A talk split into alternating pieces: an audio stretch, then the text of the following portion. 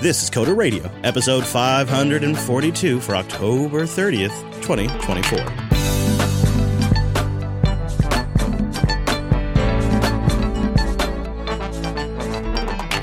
Well, hello there, savvy consumer, and welcome in to Jupiter Broadcasting's weekly talk show, taking a pragmatic look at the art and the business of software development and the world of technology. Yes, I'm a series podcaster. My name is Chris, and joining me is our very own Florida man, our host, Mr. Dominick. Hello, Mike.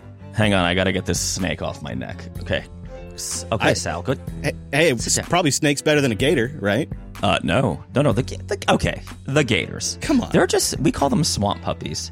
They're just little guys. That's all. That want to eat you and your babies. Mostly the babies. Yeah. Well, wh- what did I say about doing your homework? Never do your homework because the gator ate it. I mean, I figured that's the go-to Florida excuse. The gator ate my homework. That's exactly what I say. Every teacher in Florida is like, all right, all right, Timmy, but you only get 15 of these a year now, so use them wisely. I just I picture life in Florida as like a constant rolling of the dice. Like you order food with DoorDash and maybe it shows up, maybe the gator eats it. You know, you order an Amazon package, maybe your hard drive shows up, maybe the gator comes up on your porch and eats it. That's what I picture life in Florida like. So, so it's more. So there's two things that happen. You order an Amazon package, and maybe there's a Black Widow, literal Black Widow spider, not not Scarlet. If Scarlett Johansson was in one of my Amazon packages, I would probably be in Florida right now. I would be I I would be so happy. I would instantly die of a heart attack.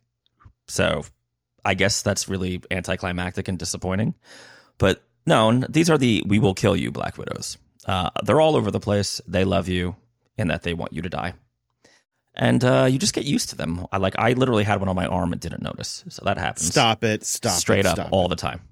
I would never, never, ever get used to that. One thing you want to know about Florida: the Cubans have the right idea. Smoke cigars, or at least have one outlit, because the more poisonous insects don't like the smoke. Right? Hmm. So- Maybe I should start practicing that here so when I visit, I got that down. Well, and then you can wear a silk shirt and a fedora, and yeah. like I do, and be like, "Cómo estás? ¿Qué tal?" Literally, what I do. I you know what? That would look, you know, there's not a lot of warm weather clothing that looks good on me, Mm. you know, but that I think I could pull off. Well, we're all we're all we're all heavy set here. We've all got the uh Yeah. So down here, it's it, it's it, if you're on the uh, Atlantic coast, it's more of Yeah. a tequila valley. But if you're here on the West Coast with me, it's definitely a beer bourbon. Yes, yeah. Basically, it's more the South on this side and more Miami slash Cuba. It's funny. I I thought it was a I sat on my butt all day belly. It- well, there's a lot of that, right? Yeah. the other thing is, if you're my Amazon delivery guy, you always deliver my packages to my neighbor who happens to be a family from Germany, and you always deliver their packages to me. I I uh so the Strudel. studio is a duplex house. Mm. It's a house that we've converted into a studio. So it has mostly house parts.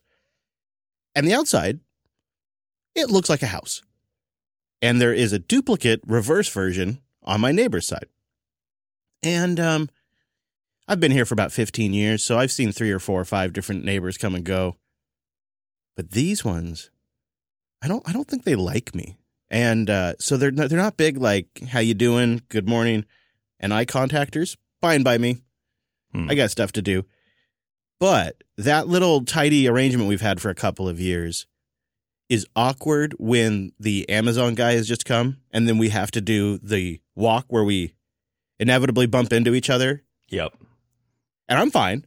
I'm good, but they're not. Like they they like oh, they don't like it at all. So it gets very awkward every time we have to exchange packages. so, and I'm not hard to talk to.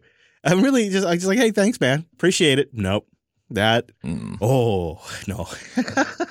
No, it, it, it, it's that way with my German neighbors. They're they're very like they keep to themselves. Yeah. Uh, and and this is not like a World War II movie. It's actually super common to have European neighbors here because of uh, big deal. A lot of like uh, foreign military stuff like that live here. But it's uh, like this dude. He he seems super cool, but he hates when his packages are misdelivered. Like some of our German listeners can tell us, is this just like a they hate the inefficiency part of it, and it's he's just offended by the level of suck, or is this like don't knock on my door because I'm German, Panzer tank to the face? There's a lot of package anxiety these days. A lot of package anxiety. Well, I, I wouldn't steal anybody's package unless, of course, it's oh, Next subject. Mm, so, remember we were just talking about the big old trifecta announcement from NVIDIA, Qualcomm, and uh, Microsoft that they were going to build the ultimate ARM machine to run Windows. Well, listener Joe wrote in regarding that announcement, and he says, I think it's just a bit of smoke being blown. NVIDIA has a Jetson line of ARM powered boards that are ready for AI, quote unquote, but they're really for appliances or maybe robotics enablement. NVIDIA, as I understand, has two kinds of AI products. The big one is AI compute, you know, crunching the algorithms, and the other is AI operation, running and executing AI capabilities. My guess is that the Jetson line, which thus far is really just for old Ubuntu systems with a custom kernel, is being tapped to now run Windows. That would make the Hmm. most sense, and why that would also explain the AI angle that the PR people are throwing around. Just my two cents. Thanks for the show. That's not very exciting, you know. I but that would that would nail it. Um, you know, I was at Linux Fest Northwest a couple of weekends ago, and uh, some of the members of the Fedora project that are porting Fedora to the M1 and M2 Macs, they said something interesting to me that I think I was hoping maybe this NVIDIA device would be for Windows. And they said they're running into bugs simply because this hardware is so much faster that there's race conditions and other things that are occurring that just simply were never a problem on the slower single board computer ARM systems where we have a lot of ARM experience on even the servers are kind of, you know, compared to some of these MacBooks now are kind of slow.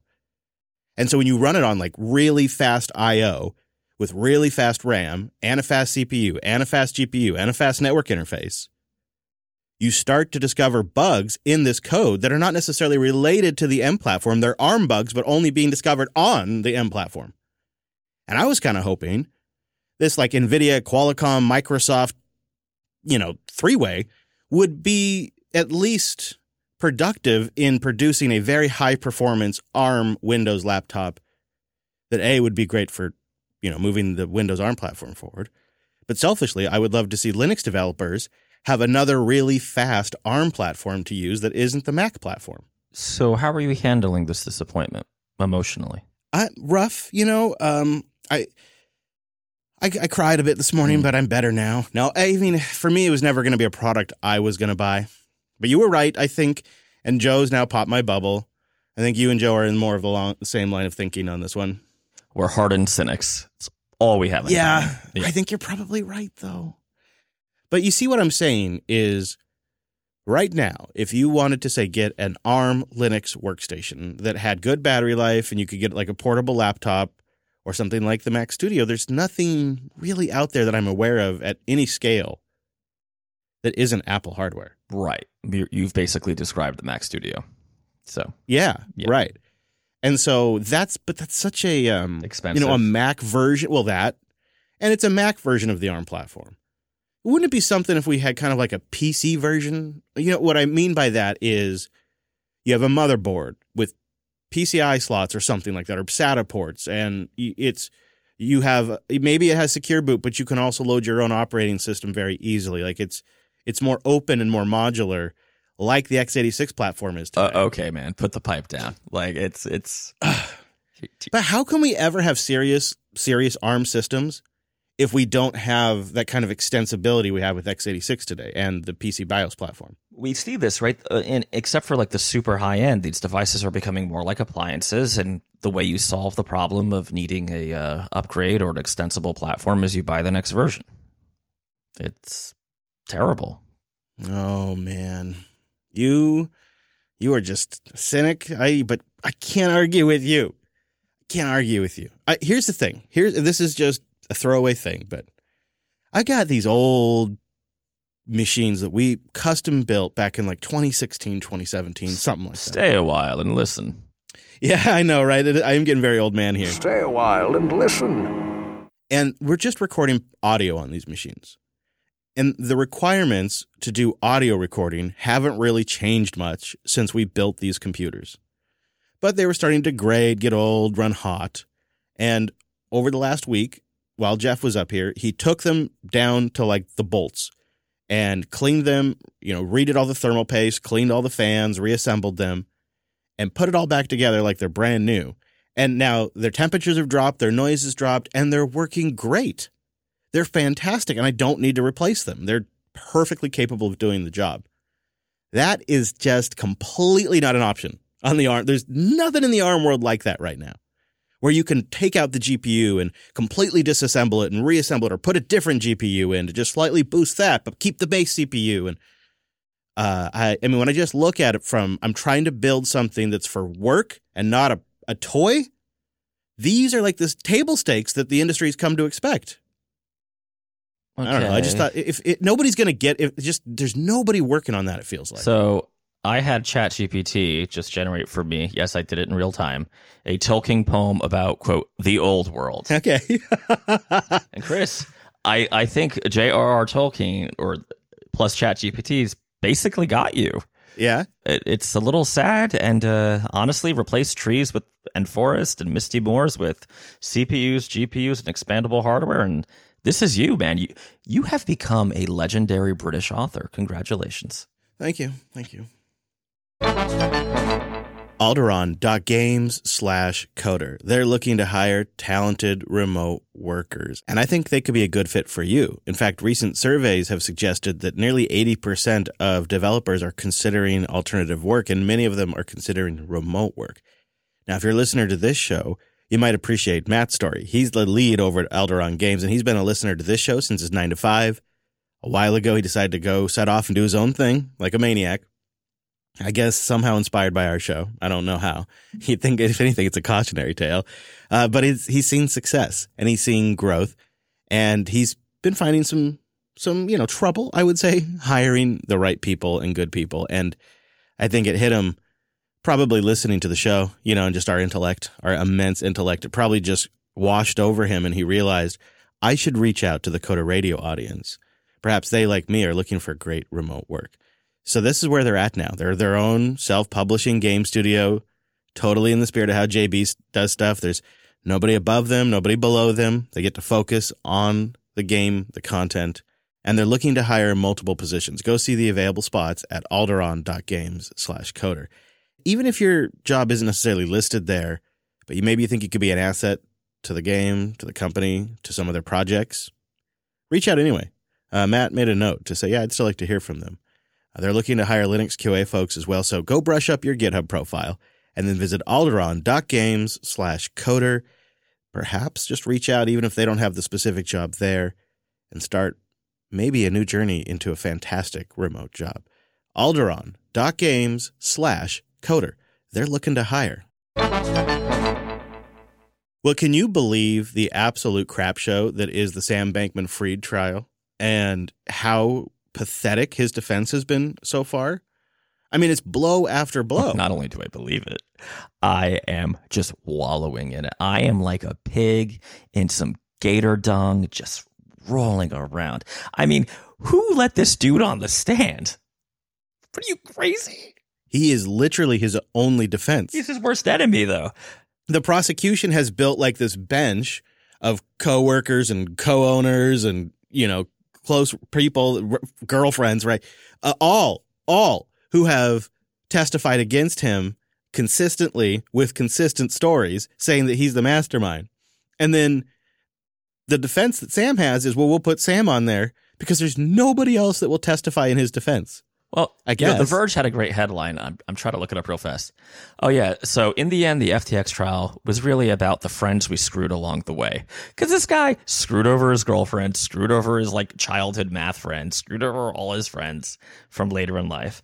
And he just, I mean, I guess by the Zuckerberg benchmark of how many of your friends from college have sued you, he's doing fantastic. But I don't know, man. I I've been following it pretty closely, I feel like a good lawyer would have simply slipped him some roofie in his like tea or whatever, and knocked his ass out before he was going to testify because. yeah it's he's damaging himself He's, now he's the uh, only witness that gets told to shut up. I mean, He's testifying right now, Yeah. uh, again for the second time as we record. So I checked in just a little bit before we started to see how it's going. And the take is that he's speaking much slower and that he was clearly prepped over the weekend to try to do a better job today. But the work that he did in his previous testimony was pretty damning. And essentially, uh, just to paraphrase this for everybody, he's using the dummy defense.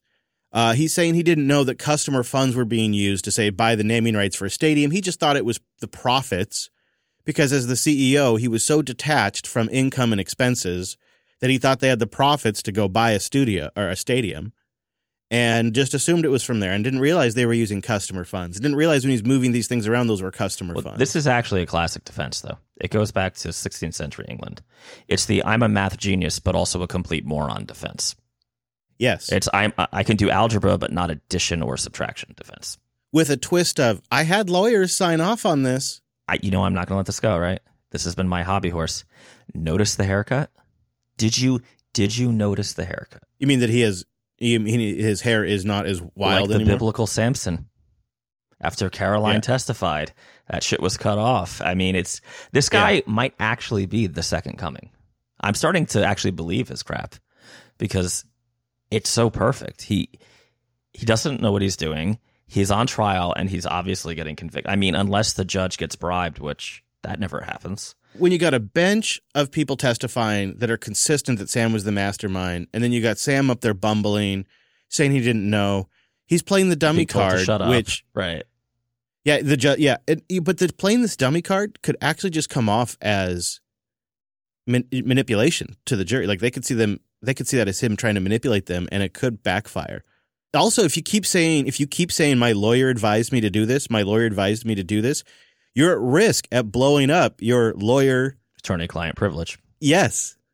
Attorney client privilege that you have with your lawyer. So Yeah. So he's got to, you know, he's walking a real fine line. It's, it's, it's a wild defense. So, children, something my daddy taught me back in the day. I don't know why I did that in the voice of Hannibal Lecter, but I'm going to keep going with it. It sounds good.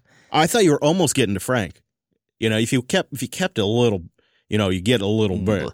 A little more southern. You mean a little more like Yeah. this? Listen, buddy, you never lie to your pastor. You never lie to your lawyer. Except I'm Catholic, so you never lie to your priest. There you. Because you know what? You can you tell go. them you killed the Queen of England, and they can't do.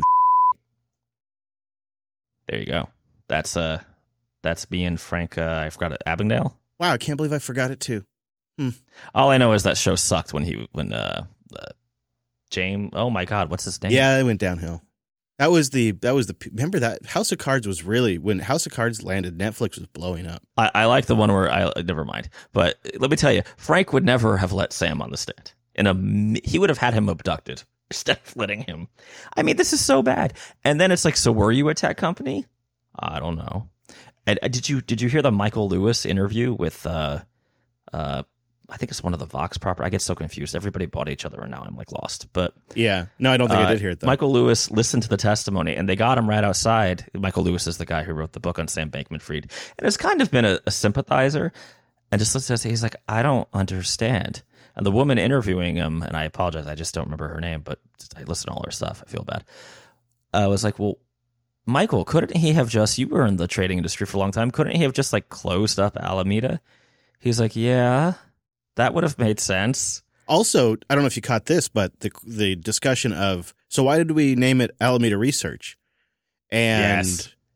their answer was essentially, well, it was better than wireless mouse. We were just trying to come up with something that didn't sound like a crypto company, so that way the banks would take us seriously.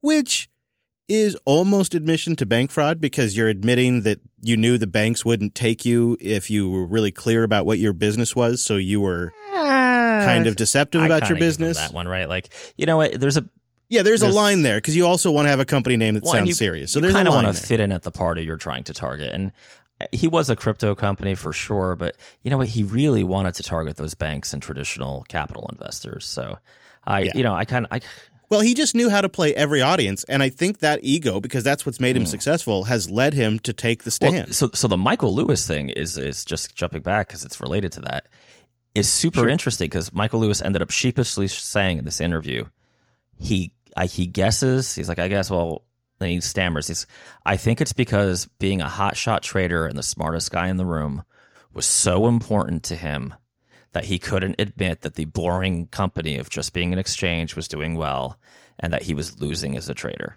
And honestly, if you know your Greek tragedies, all all falls that start with hubris, right? That's hubris. He couldn't admit defeat. So he, I absolutely buy I absolutely, that. and you know what? I, and it's funny. You, you, I encourage everybody to listen to the Michael Lewis interview because he he sounds like a sad dad talking about like his son's horrible situation. Because obviously, Mr. Lewis is much older, and being like he just couldn't let go. And it's true. Had he just admitted defeat on Alameda, he would have had a, a profitable yet boring ex- crypto exchange. Yeah, he's too much of um, a psychopath. Well, he he needed the rush. He's a gambler. If you if you you got to read the Michael Lewis book. He this guy. I mean, I I said it a couple weeks ago. This is like just a gambling addict who got uh really really lucky for a while, right? Like Yeah, he does seem to be addicted to several things, so I could buy that. bad hygiene. I hate the hair. It is definitely a Greek tragedy. Uh, it definitely has, uh, and you know, there's so many elements to this. The the fact that they were all sleeping together in that penthouse. Um, Oh, Socrates, what are you doing? Nothing, Plato. we've talked about you know their political influences, um, which also rings true to this overall story. And then the one that, the one that the thing that still sits with me in the end that I feel like is truly dirty and will never have clarity on is Sam Bankman Fried held multiple off the books, off the calendar, rec- uh, but on the books records with the SEC chairman, Gary Gensler. Uh, and I'd like to know what that was about. He was also actively involved in drafting crypto legislation that his paid for politicians were about to ram through. What, what do you mean? That's just corruption Tuesday. That's fine. That's normal. I don't, you see, there is a story of enablement here that goes beyond just the VCs. True. I also blame Tom Brady. And I guess what I what I well, isn't that funny? There is a bit of like the brand endorsements that it, that came along with it too. All of these tools and all of this systemic corruption remains. Taking Sam and FTX and Alameda out of play changes nothing about the environment that enabled it and the individuals that specifically enabled it. All of that's still in play. Oh, and but hasn't it always been in play? I mean, if it wasn't crypto, it would be, you know, AI or Well, it's probably you know it's probably happening at so many sca- at scale at so many places we just don't even know because it's become part of the grift. Has just become part of the yeah. system. Yeah, I mean, th- there's all this question about the chip fabs that they're making in the U.S. Maybe, right? Do we even have to talk about the Foxconn plant in Deer Sweet, Wisconsin? it's just take. But before we go away from just Yeah. this whole this whole Web three thing sucked how many developer hours, how many people invested their life and their finances into trying to create Web three apps, while the market was being essentially manipulated by guys like Sam. It was a phony market. And it created this gold rush mentality that developers were drawn to because the app market had been played out, right? That's like, I think part of the promise of Web3 was it was supposed to break you free of the tech monopolies. But really, it was a scam because the, the tokenomics behind it all, like things like FTX and the FTT token and the derivatives there and all the, tra- and some of the, you know, the trading that FTX was involved in, it, it, it created uh, um, this hype bubble that VCs backed that is now completely washed out, although a lot of them won't admit it to themselves. And there was just a lot of de- a, a lot of good developers were lost in that process. Like there's there's real impacts here that happen to the market. Like I'm thinking about it from a ramification standpoint. It just makes me so damn angry that all of these people were sort of hoodwinked. Right. Well, I mean, we should jump to our boosters, but eh, you know, it's it, it's the hunt not just for technology, but more for those sweet, sweet outsized returns. Right. I mean, eh, this happened with the app economy. You had the iFund come out, which was just, I mean, really just bubble, you know, inflating. Right. You had my cat throw a rage fit because she did invest in an app, and uh, that did not go well. Yeah. No, you're right. If there was there was a lot of that too. Yeah. It Yeah, is. It's it's it's the the problem is there's there's no obvious way right now to make outsized returns that aren't just the normal business cycle of grinding out a profit. Uh, before we uh, jump on uh, to uh, the next topic, and uh, we'll give Mike's cat a second, uh, I have a little public service announcement. It hasn't bit me. I am on Android 14. But if you haven't heard yet, there is a bug in Android 14. It was initially re- initially reported as just affecting the Pixel 6 devices, but then as more reporting has gone on, it appears to really be anything running Android 14 that has the multiple user profile option there's a bug in there that's essentially filling up the storage or making the system think the storage is full. And so apps begin to crash. You can't take pictures, you can't take screenshots, can't save messages, right? Because essentially the system thinks it's out of storage. And in some cases has led to a boot loop that ultimately has to be solved by people completely reflashing their Pixel uh, and just starting over and disabling or not using the multiple user profile option. And, and as unfortunately we've come to expect, Google's initial reaction was lackadaisical and slow, uh, but they have now t- started to take it seriously. Uh, and they write, depending on the device, the issue can result in the primary user being unable to access media storage. Alternatively, the issue can reboot the device with a factory data reset message. If this message is accepted, data that is not backed up will be lost. If it is declined, the device will just repeatedly reboot with the pixel is starting message. That's Google's official diagnosis. Wow. Not good. And Android 14 is kind of a, a low key release as it is. Like you've got customizable lock screen. 13 didn't have much going on. I wonder where Google's focus is right now. It's not on Android, right? Like, I mean, not that iOS uh, versions are blowaway releases, it's but sweet, sweet antitrust trial. tailscale.com slash coder. Head on over there to get a free personal account for up to 100 devices. It's a great way to support the show, and that's not like a limited time trial. That's for your account, 100 devices. Tailscale is a simple, secure mesh network protected by WireGuard. One of the first things you'll appreciate about Tailscale is how quick and simple it is to get started. From the authentication standpoint, from the installation standpoint, it is so slick. Then as you start to use it, there's features that are there, but they don't make it complicated. It's really just as you graduate, as you step up, you'll discover these features.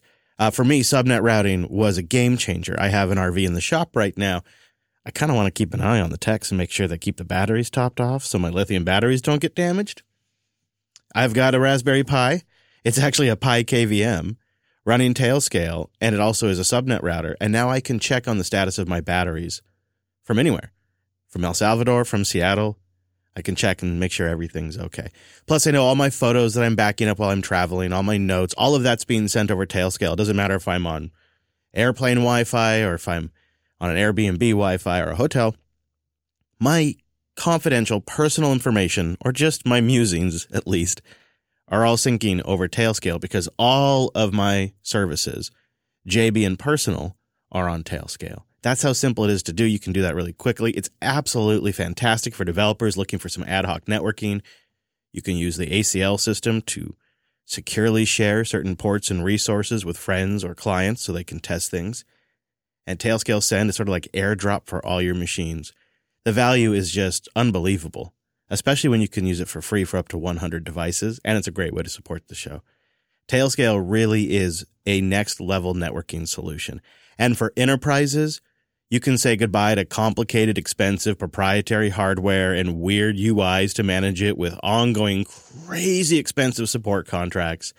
Or man, the systems that try to integrate with a authentication backend like Active Directory that just break.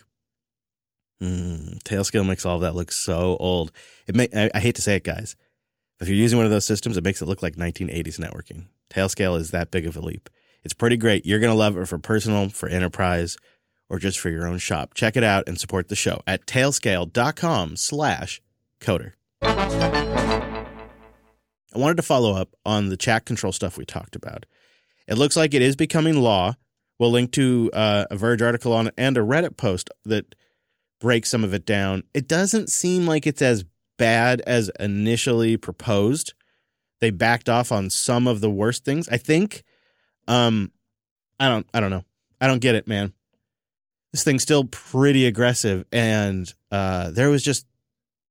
I saw no nobody pushing back about this. We didn't really get anybody writing in. The only thing we got was people in the states being like, "I don't understand why Nobody over in the UK cares about this online safety bill. What's the matter with them? It's just, I think people are so numb to this crap now. It just doesn't Yeah, even register just- anymore. It's just like Tuesday, right? Yep. Um, I'm going to follow it though. I, I, it, there's something that just smells weird about the whole thing. Uh, I, I don't know. I might, I not, might not bring it up again, but if you have thoughts on it, boost in or send us a, an email because something seems off to me. I want to thank our members too.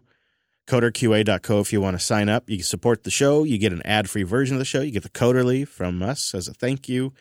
And uh, you also just get the warm and fuzzy knowing that you're helping us make our listener our largest customer. And it's a great way to support the show on an ongoing basis. We are a value for value production network, so that means we appreciate your time. Maybe you have some talent you could help contribute, or your treasure, whichever is the most accessible to you. You can also support the show by boosting, either with a new podcast app at podcastapps.com, or just get Alby and use the web. And then you boost from the podcast index or fountain or whatever you like. And then portion of that boost every time you do it goes to our editor, goes to the fountain devs, Podverse devs, the network, myself, and it's uh, kind of spread around like that. So thank you, everybody. Ask not what your podcast can boost for you, but what you can boost for your podcast. Now, because we're doing a double, we're actually recording two shows today. I split the boost up, so if you don't hear your big old boost or something like that, uh, make sure you catch the next episode because I am dividing them across the shows. That makes Subway Listener our baller this week at 25,000 sats. Hey, Rich Lobster! And he's a first time booster, too. Thank you, sir, for taking the time. He says, What signal do you guys find in the AI noise? Thanks for the show. I've been listening since the first drink poured out for Sun. Oh, shit. we have to pour one out now. Poor Duke. I know. You're right. Well, I'll, I got a little coffee right here. I could pour that out. Well, There you go. signal to Pour the it noise, right? So yeah, definitely enterprise use, industry specific stuff. Um, I don't think we're going to see a HAL 9000 or a you know Jarvis a la Iron Man anytime soon. And uh, obviously, copious copyright infringement, so that's cool. He really did pour one out. Nice. I do think there is a lot of hype. The signal that I'm seeing is the stuff that I can use today. Like obviously I've mentioned it before, but I think stable diffusion and that kind of stuff is is actually pretty useful for stock imagery and whatnot. Um, the other area that I'm kind of jazzed about is Whisper, which is kind of you know it's an out it's an outshoot of OpenAI, um, and also the work being done over at the Home Assistant project to do open wake word detection and to do transcription through a couple of their projects and then a protocol they're doing to make it all communicate. So they're taking Piper and Whisper and Open Wake Word and they're combining it with this Wyoming protocol and it's a completely self-hostable voice recognition live transcription system. Uh, and it's using a lot of the more recent stuff that's been open sourced. And I think that's pretty neat. And obviously I think there's going to be all kinds of efficiencies in having chatbots that understand your business or understand, you know, your specific situation. I think that's going to be pretty useful too. I just don't know if we're there yet. VT comes in with 13,334 sats. He says, You smell that? That is some thick apple smoked w- bacon right here. Uh, and he sends us to a story uh, behind the Unity runtime fee fiasco inside the whole thing. I think you might have had a chance to review this, Mike. I don't know. I did not have a chance to review this, but uh, I guess it's a story of one of Unity's largest clients essentially saying, F you, we're not paying this.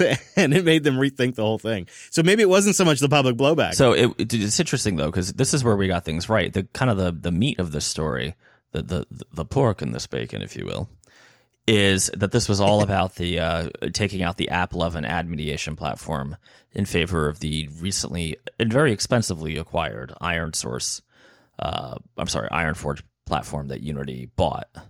So yeah, that tells you where Unity makes their money. It's more on the ad mediation stuff than on you know developer royalties Uh, which is which is the actual bacon here right so He says, by the way, one developer selling point for the Nix package manager is that adding a flake.nix to a project repo defines the build environment. This is huge. CI uses the same toolchain as you.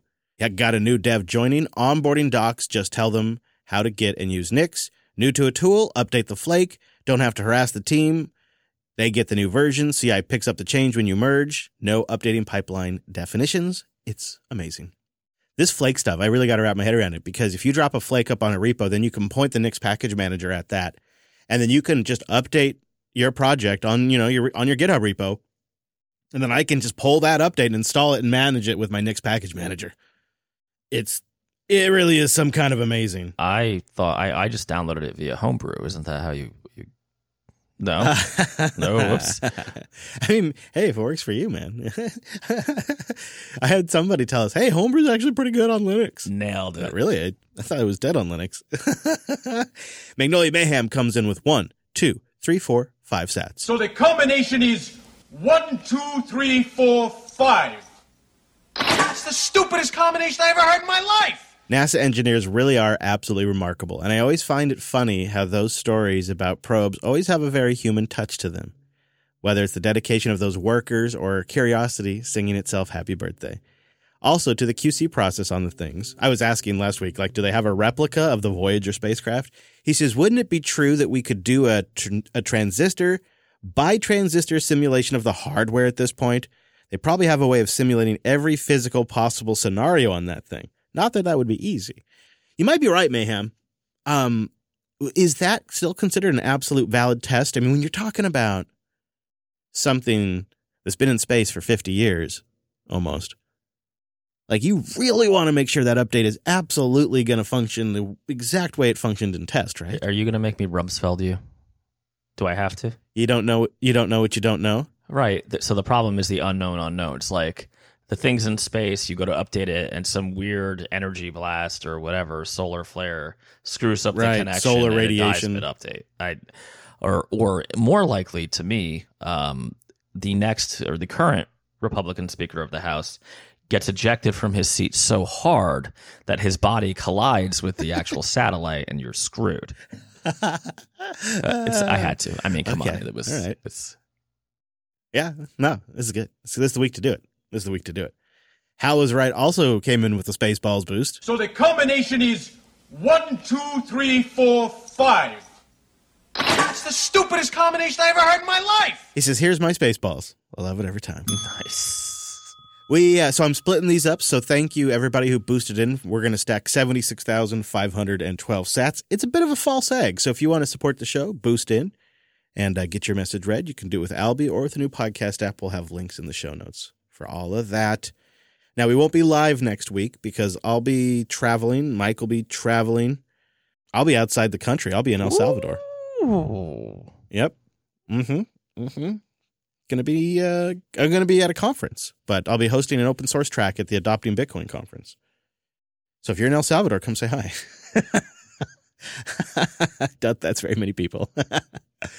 you know? you don't know that though. You know, you might. Yeah. yeah.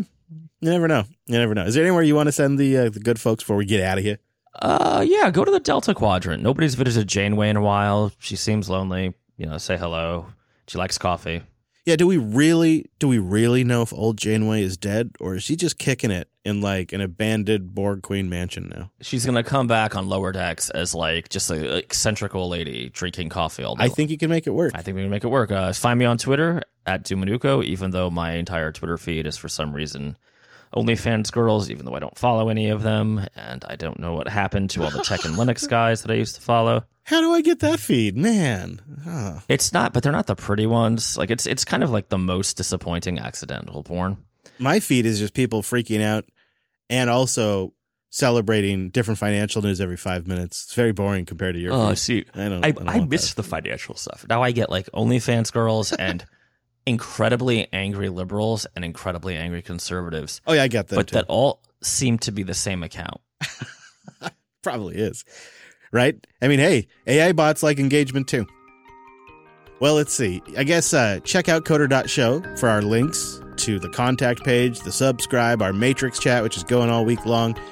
Specifically links what we talks about here on this here episode. That's at coder.show slash five four two. That's the magic sauce. Now, we will be back in two weeks live. You're welcome to join us for a live show. We do it at Monday, noon Pacific, 3 p.m. Eastern. There is going to be that daylight savings factor in there. Don't forget that. And of course, we stream it at jblive.tv. Thanks so much for listening to this episode of the Coder Radio program. I will see you right back here next week.